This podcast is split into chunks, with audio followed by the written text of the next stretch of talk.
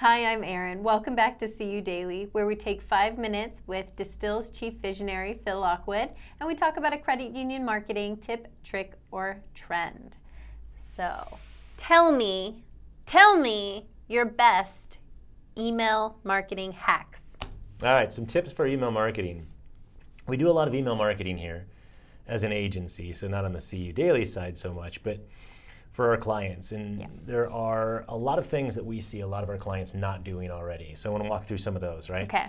Um, number one, don't deliver email to people who are non responsive. This is like a new standard where we have our list, and let's say there are 10,000 people on it, and we're sending out an email every week, and 60% of those people aren't even opening it. I'm surprised that you would say not to send follow up emails because what if they respond to the third or fourth email that goes out? What if they're busy and they think, oh, I don't want to open up this email from the credit union today, but then something comes in at the right time and they happen to open it? Well, we're not saying that if they haven't opened the previous email, don't send them another one. Okay. What we're talking about is if they haven't opened this, you know, the last eight, ten emails, then clearly they are not engaged. So we want to drop them. Okay. Okay. Um, the reason that we want to do that is like threefold, actually. Number one, most email marketing applications are charging you in some way, shape, shape or form based on the number of contacts and the number of emails that you're sending out. Oh, so you don't so if you're your sending. Mm-hmm. it exactly, I mean, some people are paying twice as much as they need to because they're sending out emails to people who aren't even opening them, right? Yeah. So it's a cost issue. Number two, there are a lot of email providers like Gmail Mm-hmm. who will actually say, you know what, this particular user has not opened the last 10 of these emails from this person, so I'm just going to assume it's spam. They don't want it. And Google will Put it in start to automatically filter that as spam. Right. Okay. And if you let it go long enough, what can happen is they'll actually say, uh, we're going to blacklist you because there's so much of this stuff that's being marked as spam at this point. You'll go onto blacklists, and then a lot of people will have trouble getting your emails, even people who were opening them. Okay. Right. Well, you've convinced me. Yeah, so no brainer. Um, a couple of other things. Let's see. Speaking of users who don't open your emails, this is a kind of a different group because now we are talking about sending an email today and then waiting to see who has not opened it after, say, five days. Okay. In those cases, most email applications today do have an option to resend to the people who haven't opened it. Okay. But the key here is we actually want to change something because we assume there was something that was not compelling enough with the message that we sent out the first time. Yeah. There are really sense. only, I mean, three areas. If they haven't opened the email, there are only three areas that we can affect so that we can try to improve that. Number one is going to be the from name. We'll talk about that more in a second, but as a general rule, we wouldn't change that. Right. The other would be the subject line, Yeah. which would be the first thing we should change. And then the other piece would be the preview text. And that's what you see primarily on mobile devices. Before you click in, Mm-hmm. it'll have the subject line, and then it looks like it's actually the beginning of the message, but Mm-hmm. we can actually control. We can control those uh, those previews, so it can be something completely different. The whole point is to make it compelling. Right.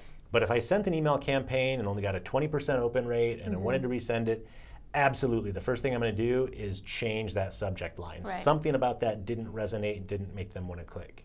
Now, I've noticed I'm getting a lot of uh, spam like emails that have emojis in the subject line. And for me, I'm not a big fan of that. And that actually gives my eye, you know, the first tell sign that it's probably not something I'm going to open. That's interesting Yeah. because statistics actually show that that can increase your open rate. But I'm kind of with you.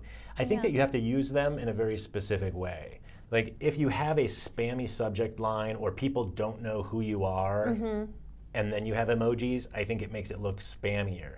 If they know who you are and you have a compelling subject line and a compelling offer within the message, Mm-hmm. then having emojis can just help draw the eyeballs in a very big inbox to your message and kind of maximize the chances that people are actually going to see and consider clicking on yours. Right. Okay. Yeah. I Uh, understand the theory. all right. So yeah, typically, say maybe five days out, because again, people are going to be out of the office. You know, maybe it's a long weekend, whatever the case is, and you want to take holidays and such into consideration too, give them extra time. But as a general rule, maybe five days later, anybody who hasn't opened it, I'm going to send them a follow up. Okay. All right. Next one. One of the biggest content issues we see with emails from other people, not the ones we create, are- there's way too much content. Oh yeah. hmm this is, I think, it's a throwback to 10 years ago, 15 years ago, where we had this concept of email newsletters, which I think is just a dirty word these days. Stay away from that term, newsletter. Right. Show more value in the name than that. But back then it was like, all right, we're just going to give you a monthly update, and here's all of our news and some products and some promotions and Right. featured employee and all this stuff that people don't really care about. Yeah. What we want to do these days is go as short as possible. Right. There are some experts out there who talk about the nine word message. So it just means keeping it as absolutely short as possible. Uh, an example would be something like uh, earn 1.2% on your new savings account balance, and then a button or a link that says open an account online. Yeah, and that's the kind of email that I would go further with and have more engagement with because I feel like we are at a time where there's information overload. We get up and we get information on our social media accounts. Facebook, we check it right away, and work emails and uh, social emails. And I think that less is more when it comes to an email campaign. Yeah, exactly right. And part of this was driven by the mobile revolution. And this actually goes into my next point. But the second biggest mistake that we see content wise on email campaigns is that people are still trying to use elaborate HTML templates. Ooh. And that's not good That's not because, good I mean, for a couple of reasons. Actually, 80% of the time that we're creating email campaigns for our clients, we're not using an HTML template at all. And that's because of this practice, uh, this metric, frankly, Mm-hmm. that says an email that comes from an individual is going to have a higher open rate than one that comes from a company. Right. Now you still see these fancy email templates from all these companies. You know, Yeah. you get them from Netflix, you get them from whomever. Credit unions in particular are uniquely positioned to be able to say, "Hey, we're more of a kind of one-on-one, high-touch kind of scenario." Mm-hmm. So pick somebody. It's the branch manager or the president or uh, client relations manager, member relations manager, somebody like that, and make all of the email campaigns from that person. I like that. Yeah, and when you set them out, then you don't have to. There's no expectation for using a fancy HTML template, Right. Because that person would not use an HTML template if they were just emailing you one on one. Right. We want to make it seem just like the scenario where I'm emailing you as a friend or you know a contact, an associate, right? Right. So that does away with the the need to maintain those HTML templates. It also eliminates all of the mobile responsive issues Yeah. that we can have where I'd say maybe good 25 30% of the emails that I still get today pull up on my phone can't read them without pinching and zooming because they're not using mobile responsive layouts anyway. Exactly. And uh, I mean, I imagine, you know, more than 50% of the time we're actually checking our emails on our phones. Oh, absolutely. Yep.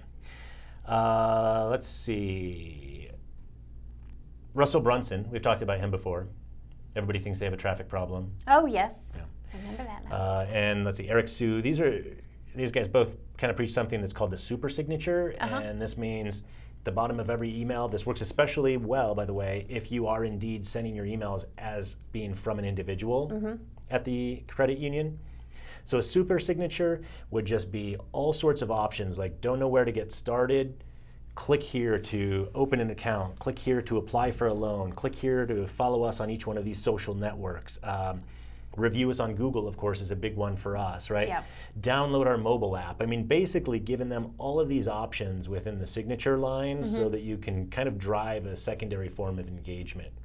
That's really good because it gives you the ability to have multiple links within the email then Yeah. better, you know str- higher volume of calls to action without putting them in the body because in the body you should really limit it to one call to action not three different options Right. one what's this email about apply for a loan right. open an account and there's that one link to do so and that's it That reminds me a lot of the uh, StoryBrand messaging and keeping it simple, and that our brains um, get information overload sometimes. And more simple it is, the easier it is for us to process it. Yeah, I promise that if you're doing a monthly email campaign right now to membership or to your list, period, and you have 12 different things going on in there, switching to a weekly email where you only have one thing in each is going to result in a much higher conversion, much higher click through rate across all those campaigns. Guaranteed. Hear that? Guaranteed.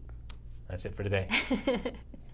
Uh, make sure to follow us on Instagram and catch all of our episodes. And we will see you next time on CU Daily.